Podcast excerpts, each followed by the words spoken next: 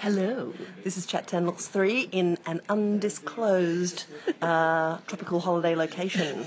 All we can tell you is that we're drinking champagne out of extremely dubious glasses, I gave Sales the good glass because we're in my room. Um, which had her toothbrush in it before it had I a number of toothbrushes in it, but I washed it. And I am drinking uh, quite nice champagne out of a plastic cup that one of my children um, had an apple juice in this morning. Why are we talking like sotto voce? Because my child is like sidelined with something, um, and your child is sleeping in a pram outside, and neither of us really want to uh, wake them up because we are um, about to watch the first presidential debate. So we've spent quite a bit of time jerry rigging a funny old television, and we have a picture and we have sound, and um, And we have a tropical paradise just outside yeah, our door, which, which we're ignoring. to forego. in order Oh, to- boom zoom into the room. It's going to happen. Um, so, anyway, here we are waiting. It's about to start. So, um, your expectations, sales? Do you have any? Low? I'm, I'm expecting to see. How exciting must Hofstra University be today Oh. as a place to be? Every It'd just be a wear a smile day, wouldn't it, in that institution? I am expecting to see that Trump will be, um, if he just shows even the slightest grasp of any policy detail, he'll be everyone will be commentating like, "Wow, that was amazing. He showed a bit of grasp of policy detail." Whereas I feel like Hillary Clinton, if she shows just masterful grasp of policy detail, everyone will go, "Yeah, well, that's what she's like." that lady could calculate pi to about 400 places, and everybody go, so boring with the details, schmetails. God, shut up already. What are your expectations? Yeah, I think um, it's interesting to watch Hillary's kind of people in the last few days have been really um, doing a lot of. Trump is a ferociously great debater because he slayed all those other Republican candidates. Like they're doing a bit of expectations management. I mean, people expect him to be a total dunderplunk and, and for her to be, um, you know, in control of everything, as you say. Um, I mean, the, the main thing that will be interesting is to see how he approaches this. Presumably, given that he's been um, coached by Roger Ailes, he'll just grab Hillary's tits. But you know, Has he been coached by Roger Ailes? correct. Oh my god. That's what he. That's what he's doing with his spare time from his forty million dollar payout. By the way, how is it that the guy who does the sexual harassing gets forty million dollar payout, and the chick who got sexually harassed gets 20 million? I will never understand that. Anyway, Why red Hillary pantsuit. Clinton, Hillary Clinton always does, does the wave point with the open mouth? Like, Yeah. I'll show you it. Oh yeah, with the open mouth.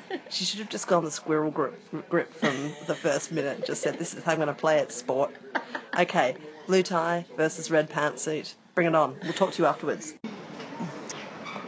Well, I think Chat 10 has actually reached new heights for our outside broadcasting uh, Yes. opportunities, don't you think? Yes, we've uh, completed the debate and repaired to a tropical bar setting. It's very, very pleasant indeed. Although I will admit it is about 48 hours later. okay, see, I wasn't going to mention that. That's how long it's taken us to um, get around to hooking up again and actually being bothered to do anything other than just lounging by the pool and, and chilling out. quite. We're currently waiting for a pair of gigantic cocktails. Wow, you're you're really in a disclosure frame of mind, aren't you? also, she's naked. Please. Um, now, I was thinking before, um, well, given that we started off talking about the debate, we Yeah. probably should finish. Or should we talk about that? Or? Yeah, yeah, Okay, totally. okay. I'm dying to talk about Okay, it. okay. We had to run off and attend to thousands of children, and so we haven't actually had a chance to deconstruct properly. True. Okay. Fire So- away. Well, I mean, you were saying before we watched it that, um, uh, you know, that she had a kind of higher bar to jump, and I think that that is true. Um, the thing that absolutely stunned me throughout the whole experience, as Donald Trump went from sort of, you know, punchy to just sort of stumbling about. Um, and the, the greatest tweet that I saw during the um, during the debate was I don't know who who engineered it in the beginning, but it was something like um, Donald Trump is the like like the guy who's dropped acid at a wedding. He's held together for 20 minutes, but now he's just wandering around touching people's hats. I mean, yeah, but. The thing that I thought she had put so much preparation into, and she absolutely pulled it off, was the utter composure of Hillary Clinton's expression throughout. Like she obviously allowed herself to go between sort of indulgent smiles, to sort of business-like expression, and nothing beyond that. Because like if you were in that debate at some point, you'd just be throwing up your hands, you'd be rolling your eyes, you'd be saying. Sake, you know. I wonder how much in the debate prep with her staff they'd be like, no, I'm sorry, ma'am, I'm going to have to stop you there. That, that was snarky bitch face. No, oh, sorry, you got to lose it. No. No, that was your clown face. I'm sorry. is, like, he can be as crazy as he likes, but she only has to roll her eyes once, and that's the image of that debate, don't you reckon? Absolutely. And I said to you actually while the debate was going on, um, could you imagine if their demeanours were switched and he was cool and calm and never getting flustered and she was like just this heightened sort of passion and emotion and all the rest And She'd hectoring him, and hectoring and interrupting. in, interrupting. Yeah, she'd be smashed. Oh, hell of an interruption. Okay, two drinks with cherries in them have just arrived. Thank you. Thank you very Thank you. much. Yum. Um, that one's here, I think. Thank you. Thank you very much. Thank you. Thank you. Oh, Cheers. Wow, these gigantic. Oh, that is in a plastic cup. They look well, like, if anyone's seen the orgasm scene in Muriel's wedding, let her finish your orgasm. That looks like what Crabb's drinking right In now. In fact, let's just take a picture of ourselves Good with thinking. this situation. Ooh. Let's see if my phone, absolutely unused for several days, has got any battery left. Oh, good news. Good news. It's got just about enough for a stupid All selfie. right, here we go. Sunglasses on, I think, for that tropical feel. Should we just, should we, like, yeah. yeah, that's right. We're doing like honeymoon snake arms. There's a limit to how. Ow! Ah, Christ, I was tipping my lap. oh man. Very good. I've now got a lap. Sorry, I know that was extremely boring radio. of- Yeah, it was actually. But I've now got a lap full of whatever the good goddamn that thing is called. You're going to come home stinking of coconut and alcohol, and Jeremy's going to be like, "What have you been doing?" Uh, yeah, so I, US politics. yeah, You're a loafer. yeah, we needed a drink. Um, yeah, carry on. So, wow, that just actually smells like reef oil. That's why I can't have coconut in uh, drinks because it makes me you think of. Um. I think it's too much like sunscreen. Yeah, yeah, Yeah. that is 100% sunscreen. Anyway. Sunscreen with a dash of fake cherry. So um uh yeah, so the the amount of times that he just sort of interrupted, harangued her, and like went off like a great big shaggy dog on a big gallop around a paddock. Like imagine the sort of solecisms that spilled from his lips over the course of that debate were just like enough to kill an ordinary candidate ten times over. You know, like that stuff about well, after I set up a racist set of flats, I, I later uh, built a set of flats that, that wasn't racist. So where's my medal? What about the uh, when she went through in great detail how he had numerous tradies that he Yeah. never paid for work, one of whom was in the audience, and he said, "Well, I just took advantage of the laws of this country." Was like, wow. I know it's, it's just Smart, smart. That's what that's called. Yeah, that was really quite something. And as you say, the thing that is really astonishing me watching this is how the rules have completely changed. Like he has done numerous things, innumerable things in this campaign that would normally see a candidate out. Um, It'd be like you Mitt Romney would be watching this and just going, I just said something a bit snooty at a dinner. Yeah, One time. Just yeah. that one time. And that Yeah. was enough to finish me off. But you know, it's it was interesting listening to him. The first probably twenty minutes, I was thinking, "Wow, Before she's the drugs some- kicked in. before the before the LSD really took over." Um, I was thinking, "Wow, she could be in a bit of trouble here," because his opening. Um, thing about jobs going offshore and, and this is it's ruining our country and blah blah blah.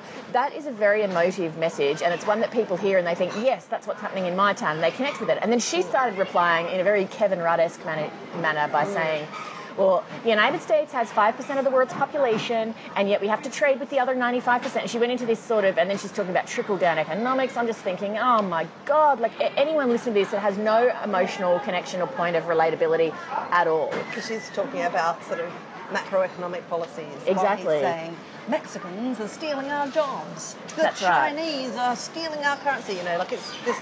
It's an incredibly visceral line that he takes, and it's not like rational, but it's also totally rational to. Oh, it's totally rational if you've lost your job the- in Yeah, Ohio right. or whatever. And so, it's also centered around the person, right? Mm. And I just sort of thought, I kept wishing she'd just say, and I know that it's the most lame thing of all to be a non-presidential candidate saying, well, you know, what she needs to do, or, you know, it's like the worst kind of Monday morning quarterbacking.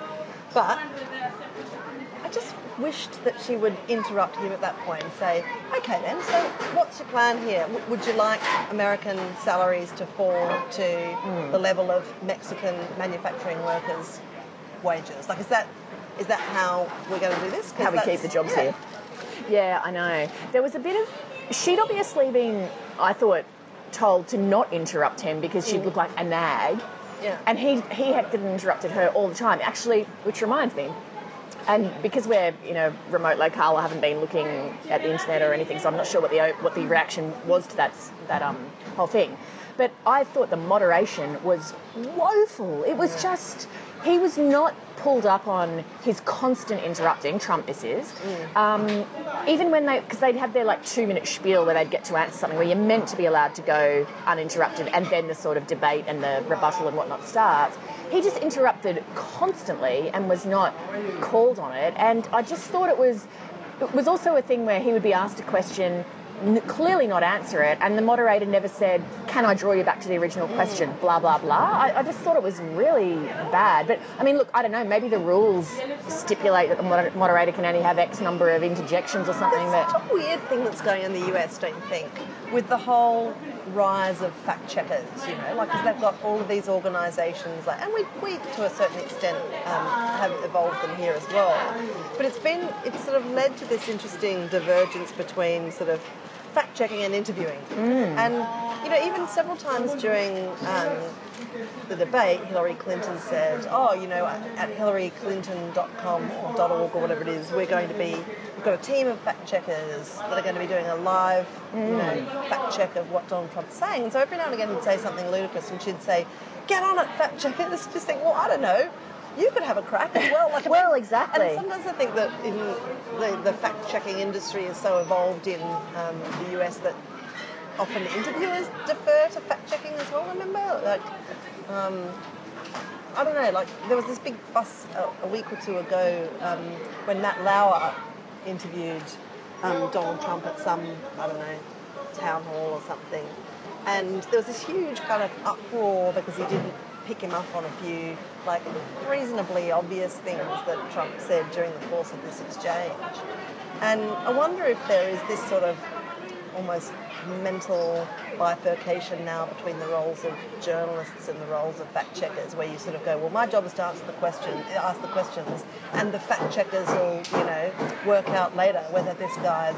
Which, if that's true, it's yet another disturbing development in modern journalism. But look, I But I mean, like, My- without wanting to blow a rum cocktail up your posterior, like if someone, like you would prepare for a, if you, Oh if you had one God. crack at a prime ministerial or a presidential candidate as an interviewer, Oh. you'd be all over, you know, Well, what their stance was on the Iraq war, you know. Oh God! Unbel- all of those key questions like the Iraq War or certain economic policies, NAFTA, CAFTA, those things, you would have prepped within an interview your BAFTA. life. You Every want to know where they stood on BAFTA. That's right. Is it really the equivalent of the Oscars? Um, no, I think I um, had a BAFTA for a while. you had one. Yeah. Really? Yep. Whose was it?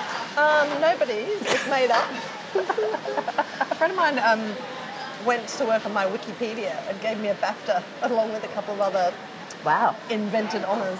oh, hilarious! It's great. disappointing how uh, short a time that lasted. It's just like What someone someone corrected it and took it off. Totally, yeah. Ah. and you think, well, like, wiki. what person wiki in the people. world is a big enough loser to be sitting on my Wikipedia page, like, fact checking whether or not I have a BAFTA, although obviously it wouldn't take a lot of thought. But Wikipedia is one of the great miracles of the modern age. Oh, don't completely agree. I think it's fantastic. It's it's sort of actually effective democracy in action, unlike US politics. I know.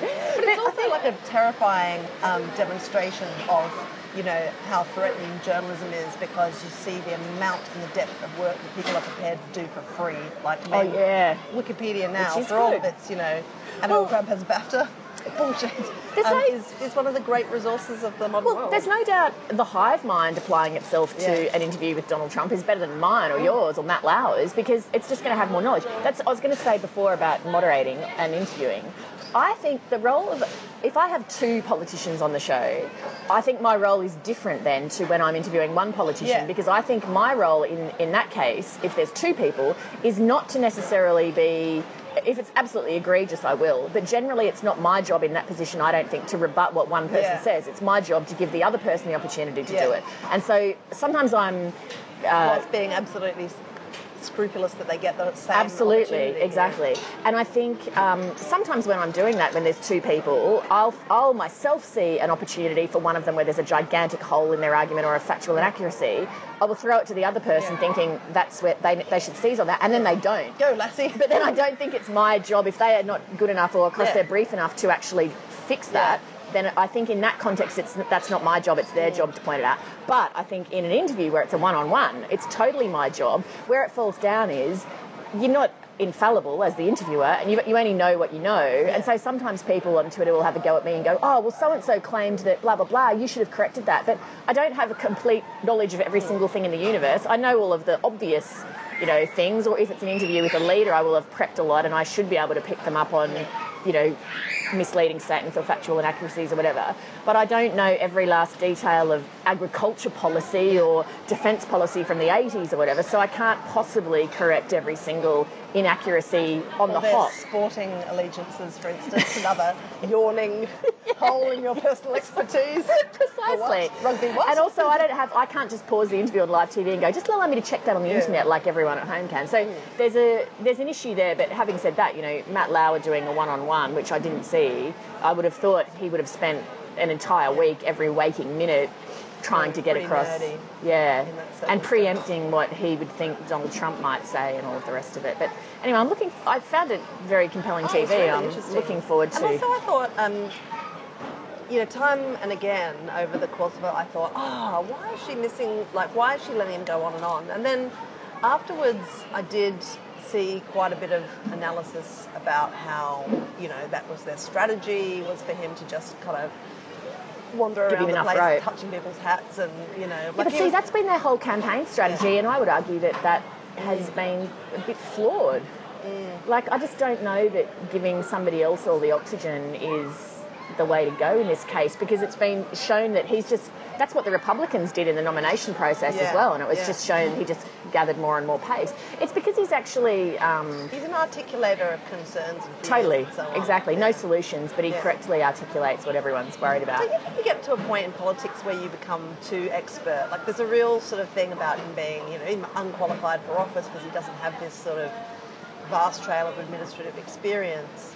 But what several decades of administrative experience gives you is this real caution where you won't say something, Yeah. you know, like your lang- you, you make your language colourless because your experience indicates that to speak colourfully would commit you to future action that Yeah. then have to renege upon and that's kind of the number one in the lexicon of things you don't do, right? Yeah. So you speak in this sort of extruded luncheon meat of just generalities. Hundred packed percent. into a long Well, there was that was exactly yesterday. Hillary drink. Clinton. We were laughing Hey, this when thing's tasting nicer the further I get through it. Is that just the rum or is that? I think it's the rum.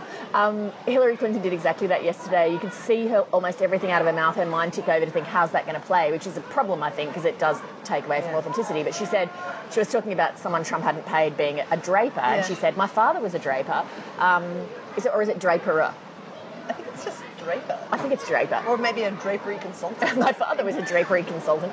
But um, and then she, I don't know if she thought maybe there would be something misconstrued about it. she followed it up like almost instantly by going, he provided a, a solid middle class upbringing for us, like as if maybe she was going to be criticised for implying that she was downtrodden or Yeah, that she was know. poking fun at drapers or something. I don't know, but she clearly thought, oh, I need to somehow qualify that. It was like, what? Why? What are you? What are you doing here? Why are we going down this sort of path of what sort of an upbringing drapery? Well, I mean? There's anything wrong with that. Not that anyone would think there's anything wrong with that.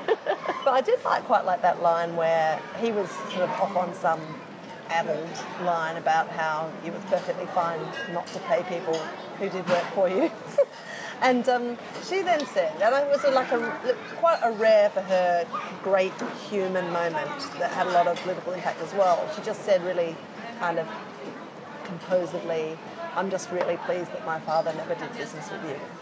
And I guess that's sort of thing about Trump, Billy. You wouldn't ever want to be.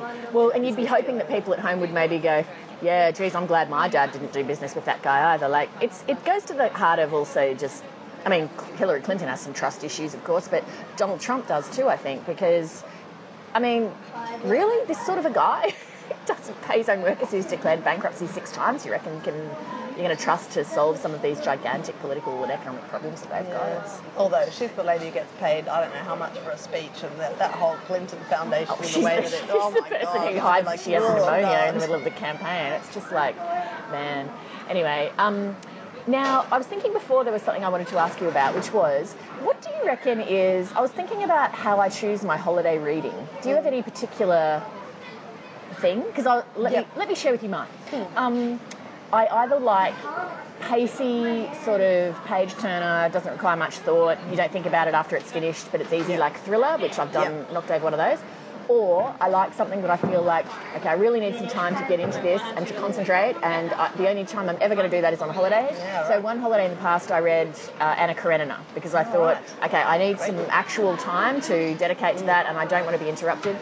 Um, this time I've So gone on holidays trash. with children and No, it was like- pre-children. Yeah, no. right. No, this time I've just gone the, have. gone the nonsense reads, which Yeah. I'll talk about in a sec. But do you have um, any algorithm? I, I love the idea of um, taking a classic and really messing with it, like you know, getting into it. Because I mean, the thing about those sorts of books, like Anna Karenina, or you know, one of the greatest books of all time in my book, um, Middlemarch, you know, Right. that, that are these sort of long, sprawling. Vanity Fair is um, another one I did. Yeah, yes, Vanity yeah. Fair. Um, they, they are kind of intimidating because you know that they are, you know, such famous books. They Mm. are big, long books, and you just think when you jump into them, oh, am I going to be able to do this book justice? But Yeah. What they both, what they, all of the above mentioned are, are these incredibly gripping stories. Mm. Yeah. And Anna Karenina, Anna Karenina is just. It zips along. It, it zips along, but it also is the, the most extraordinary portrayal of a woman by a man. Like you just Yeah. think, far out. Some of these Russian writers are just, Oh, they're phenomenal. yeah. But would he get smashed today because people would go cultural appropriation? Why should a man be writing a story of a woman? Probably, but I just, it's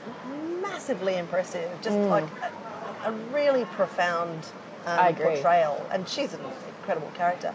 But um, um, reminds me of what was um, what was that TV series, the ABC TV series? Oh, was, uh, yeah. Beautiful Lies. That was Is that what it was called? Yeah, I think so. Yeah. Sarah Snook, redheaded girl, Yes. married to Rodger Corser. yeah. Um, yeah. She left Rodger Corser for that skanky dude that. Come on. well, that was supposed to be a modernisation, wasn't it? Yeah. yeah. Um, yeah, so dipping into the classic or. Um, so yeah, I love a bit of that. But yeah, you're right. You kind of you need you need a bit of time to do that. I like to take some non-fiction as well. Um, Mm-hmm. I've been reading this such a cool book that I started reading on holiday many years ago, and because my friend had brought it on holiday, and I you know that awkward thing where your friend is reading this book that looks great, and you're like, can you hurry Yeah. up with that book because it looks so awesome. Yeah. So I actually, um, my friend Stephen Brooke had this book on holiday, I don't know, a decade ago or something, and um, I read a bit of it and was so transfixed. And then I, um, I sneakily went and bought it like on eBay or something um, a couple of months ago. So I thought I'm going to take that on holiday. Um, and it's called Where the Suckers Moon. I know, Oh. weird, yeah. Where the Suckers Moon. And it's a book about advertising. Oh, it's yeah. a book about what happened when Subaru, whose, um, whose sales were flagging in the United States, decided to change their advertising agency. So the writer, whose name escapes me, I'm afraid, just a minute, um, got in on the ground floor and covered Subaru's recruitment of a new advertising agency. Oh, And so there was like about 25 agencies. Like every ad agency in America wants a car account, right? Um, even if it's Subaru, which is a bit sort of like the slightly down at heel, um, economical vehicle that people didn't necessarily think of as a sort of like hot racy car. Right. Um, so 25 agencies put in a bid for this business, and the book is the story of all their different pitches and Oh, how they great. did it and how Subaru responded, and then the agency going forward with the. Um, And was it well done? Was it interesting? Oh, it's fascinating. Like, I mean, Right. I don't care about cars, as you know, but um, I think you like advertising though. I do like advertising, yeah. So I just, it's, it's just, it's one of those classic, really well done insider accounts. Ah, like you know, okay. we both share a weakness for those insider um, things, and it's, it's very, it's very much about cars and advertising, but it's just, it's a great human drama. So Interestingly, we were both talking last night about you did law at university, and I've just over the course of my career, having done lots having of been sued quite a bit now. having done lots, having been tried for murder several times. that Um, time you shot a guy in Reno just to watch him die. we were both saying any sort of immersion into law or the study of law that we've done, um, we would be completely sidetracked by the story that would form the basis of some precedent, and we'd be like, "No, I just want more of the story. Tell me more about the snail and the ginger beer. What, how did that woman feel when she became, you know?" Da, da, and that was why we're journalists you, and not got a, lawyers. if you got a rash from your new underpants, why would you sue about that? Like, Wouldn't you just put it? Why? Just shut up. like, but that is like these are the cases. I mean, like the case that you're talking about, which is this famous torts case called Donoghue and Stevenson. It's about these two ladies catching the train to Paisley in Scotland, and they buy on the train or in the cafe after they get off the train, they buy a dish of ice cream. They each get a dish of ice cream and they share a bottle of ginger beer, which they pour over each of their ice creams and they eat it. And then one of them gets horribly sick. And the question is, was there a decomposing snail in the, bo- in the bottle of ginger beer that made one of them sick? And if so, was that the manufacturer's responsibility to make sure that the ginger beer was not poisoned by the body of a decomposing snail? Now, this is like a really tiny case, and these women, you know, will be sort of lost to history, except it's become the defining case um, about manufacturers, manufacturers' liability. And Right. so fabulous to think of these two completely Oh. anonymous women who are two of the most, you know, uh, the, that they are these sort of incredibly significant um, plaintiffs Yeah. in this whole giant area of um, torts law. It's so fascinating, but It's like that book. Uh, the title of it escapes me. It's the something of Henrietta Lacks. Um, it's about. It was quite well known a few years ago. We'll we'll find. Oh, we've got to. We better. I was going to say we'll find it and put it on the website, but that's another story. yes, Uh, the, um, you'll be doing it yourself, love. yeah. Never going to happen. the uh, oh, what was it called? The anyway, it was basically about a woman whose um, genetic material was taken and ended up forming the basis for all sorts of pharmaceutical drugs, and her family, which was completely poor, and they had no idea that this had happened, and yet, I mean, just it was patented. Thousands upon thousands upon thousands of medical things were possible thanks to this woman's particular medical thing. I can't remember, sorry, anything about it, but it, it was a really interesting book that I should have researched. It sounds awesome.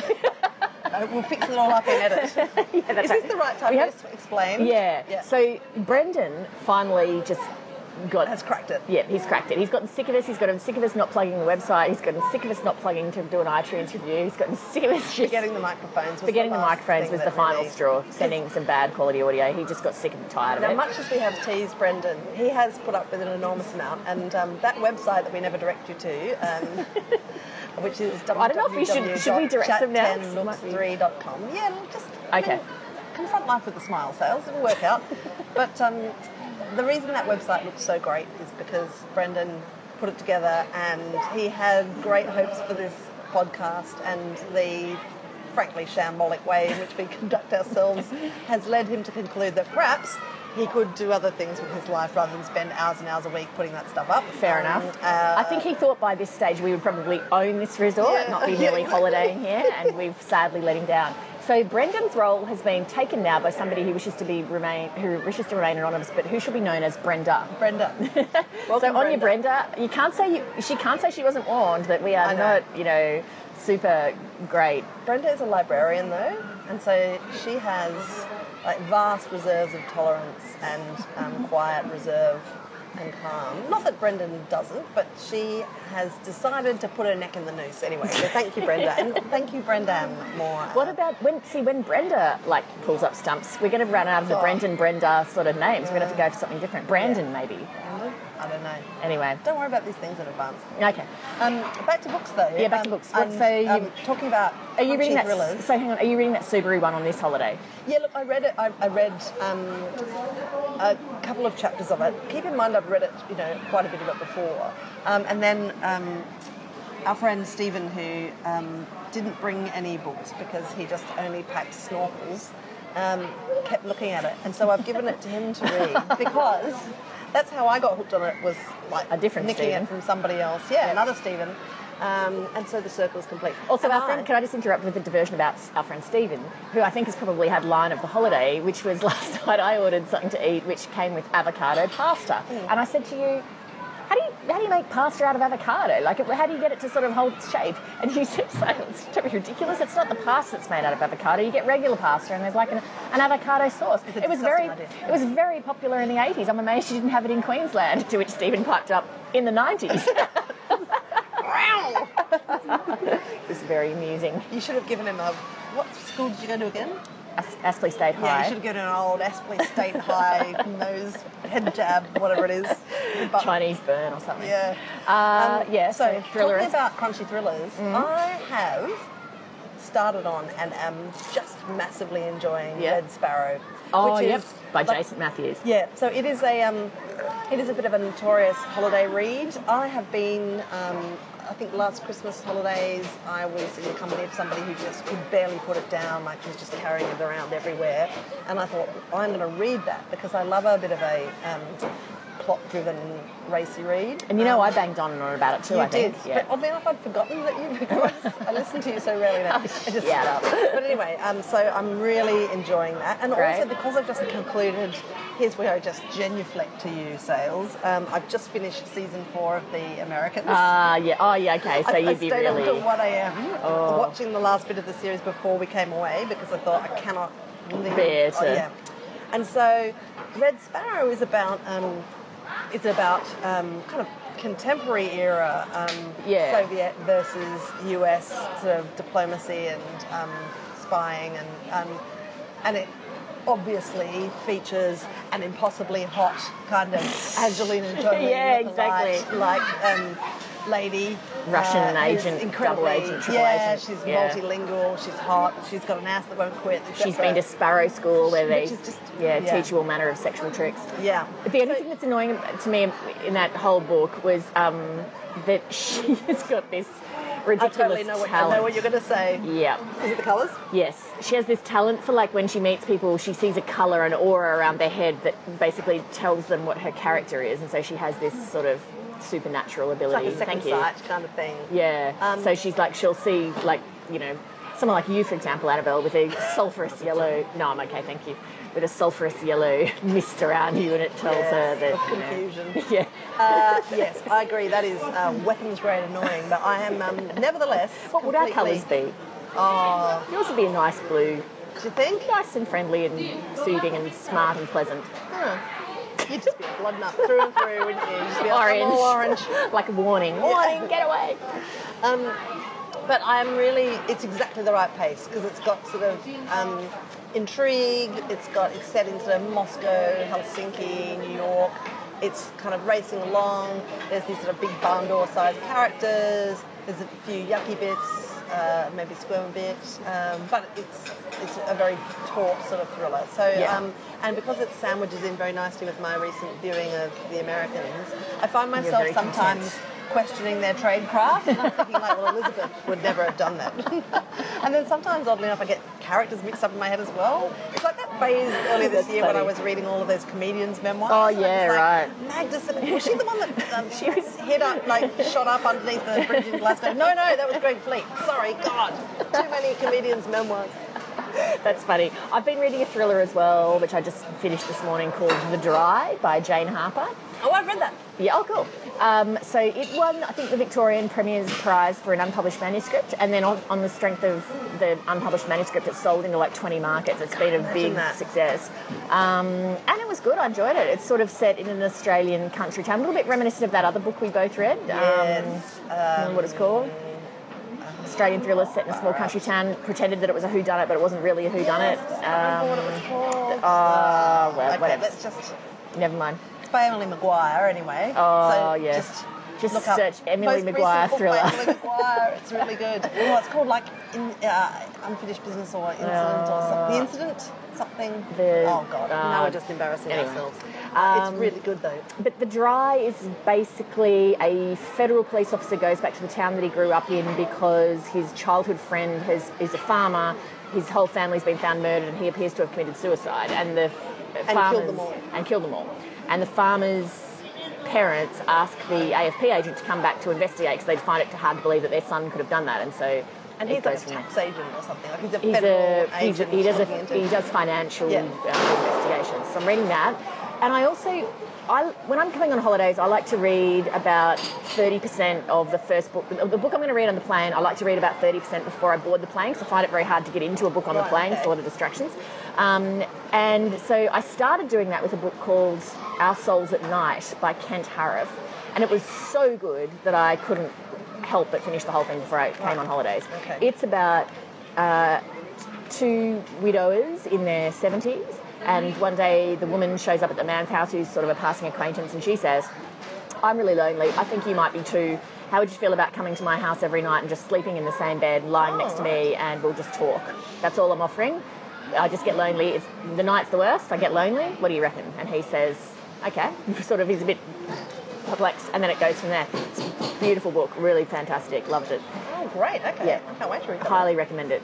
Uh, and next on my, now that I've finished The Dry, I've got The Girl on the Train, which I've not read, which Oh. I keep even seeing people around the pool reading it. It's Yep. just the holiday book for the past few years, I think. Yeah, do you know what? I read, I read that um, a, a couple of months ago when I wasn't on holiday, and um, and it's great. It really cracks along, and you can see why people read it on holiday because it's just you know genuinely like it's nicely written. It's um, it's got uh, a reveal every couple of chapters, you know, Right. so something amazing happens and then you're kind of hooked again. So Right. it's very hooky. Um, Right. And yeah, and it's not like um, it's, it doesn't. You don't read it thinking, oh my god, this is so trashy. I hate myself. Like it's Right. kind of you know, it's just a great kind of yarn. Right. Um, I didn't, you know, a few years ago everyone read Gone Girl. That was the holiday Yes, I book. read yeah, that. I didn't love that so much. So I've sort of not read The Girl on the Train because I thought, oh, it might be a bit like that. Um, what's it with all these girl books? I don't know. Girl with the dragon tattoo. Yeah, the pearl earring Yeah. years ago. Like, Yeah. what about the Um, grumpy old skank? I mean, that's going to be my. Mine is going to be like That's your memoir like, title. Yeah, grumpy forty-something lady turns up at a resort and whines about stuff while drinking a rum-based cocktail. That's going to be my hit. I was at the um, I was uh, just um, hanging out next to the pool day before yesterday, and someone was reading Eat, Pray, Love. And I was just like, felt like going up and going, hey, you know, Did you read that? 1990 something call. Did you read that article though about Eat, Pray, Love woman leaving her husband for her best friend Oh yeah. and deciding that she was wanted to be with her long term? I don't know that. I, I don't know much about. I've, I think I have read Eat, Pray, Love. I can't be 100 percent sure. I think I read it years ago, but um, That's the proper time to have read it, by the way. yeah, I think I'm pretty sure I read it just because everyone else had read it. I can't remember anything about it. Um, anyway, that woman. So she ended up. I think she was with some bloke after Eat, Pray, Love, or maybe she met at the end of Eat, Pray, Love. I can't remember. Yeah, there's some complicated personal tale there, but Yeah. she's now dumped the him for yeah. her friend whose name escapes me. Can't remember. Anyway, but the friend's dying of cancer, so they said we just want to be together before, you know, blah blah blah. Anyway, Whoa. hey, now, um, so what have you got lined? Have you got any other thrillers? Um, I'm reading um, a book at the moment at the sort of the same time. I've, I've laid it aside to um, get to Red investment in Red Sparrow. Um, I've been reading it for a couple of weeks. It's called Beside Myself um, by Ann Morgan. Oh, yeah. And it's just like New York Times bestseller. Oh, yeah. I don't know. It might be a. I think it's. I think it's newish. I don't know. I never know. Like I'll be like Anna Karenina, it's this new book. Get onto it. I'm just an idiot with this. I'm paying attention and still I'm an idiot. Like constantly, Oh. I get this like people going, well, every person in the world has read this. Why have you not heard of it? Um, Ann Patchett, I only heard of recently. How is that? Anyway, so um, I uh, I brought Bel Canto actually to read. Oh, yeah, you'll Anne like that, yeah. Yeah, I haven't um, I haven't um, revolved that to proper pile yet. But Right. so beside myself, it's quite a um, it's quite a neat little premise actually for uh, a plot. It's about these um, twin girls who are identical to look at but are um, very different in character, um, called Helen and Eleanor. And um, Helen is very much the sort of the leader, and Eleanor is the sort of put upon, downtrodden follower. And one day they play this game where they swap roles, and normally their um, mum can tell them apart because just of their demeanour. And so they go home after playing in the park, and um, Eleanor is pretending to be the sort of um, leader, and Helen is pretending to be the sort of subservient one. And the mother buys it, and suddenly Eleanor decides that she likes being that character, and so she won't relinquish the role. Oh. And so for the rest of their lives, you know, Wow. so it- it's kind of like quite cute uh, in a way. I mean, like it's kind of a, a an interesting plot device. I don't think it really survives, but um, and I find in the book a, a bit annoying because the the fake Helen goes on to become this sort of television actor, and um, and Eleanor gets sort of rattled by drugs and abuse and you know blah blah blah. So I, I yeah, I'm not I'm not super loving it. Right. Um, All right. so I'll Well- get, and, and also it's quite like it's it's a bit gritty um, for holiday consumption really because you Yeah. yeah. be like oh god what Yeah. Well, that's, that was the thing with the dry that we both said. It starts Yeah. with a pretty torrid scene of some blowflies on some dead bodies, and you're like, oh, I really don't want to be into this, but you know. yeah which I mean it, it is actually um, the dry is like really gripping and really I think well done it is. but I got I just thought that the the language in the first couple of pages was very florid and there was this like you know how sometimes a writer you feel like a writer's going out of their way to um, speaking over what appears to be an orgasm occurring elsewhere in the venue like, I'll have one. I, I was thinking, I was thinking it translated as wife of friend and your husband is sick of minding the children in the pool. Wrap it up. What about that rugby team that was like working out on the beach? Oh, like, that was last time so- we were having you were dinner somewhere, and there were just these men that were basically homoerotically oiling each other up. They were a was- quite significant rugby team. I Yeah, think. that was pretty. You were cracking me up with your lines about that, none of which is suitable for public consumption. Yeah. I'm afraid, people, sometimes I get some little Annabel Crabb treats just Oh, for yeah. myself. Hey, um, I think I better wrap it up actually. So, um, yeah, it's been nice. We've got pools to sit by, cocktails to sip. We've got nothing to do. We'll allow you to go, in the words of um, Lina Lamont in um, Singing in the Rain, you can go back to your humdrum little lives. Of course, it needs to be a singing on the in the rain. Just now. Yes. It's tragic. All right, talk to you when we're Don't back forget in. to go to the website. Oh, Just good. rub some salt into the wound. Don't- We're going to get so do good it. at doing that now. Yeah. Don't go to the website. If there's a spike, Brendan's going to be so upset. All right, bye. Bye.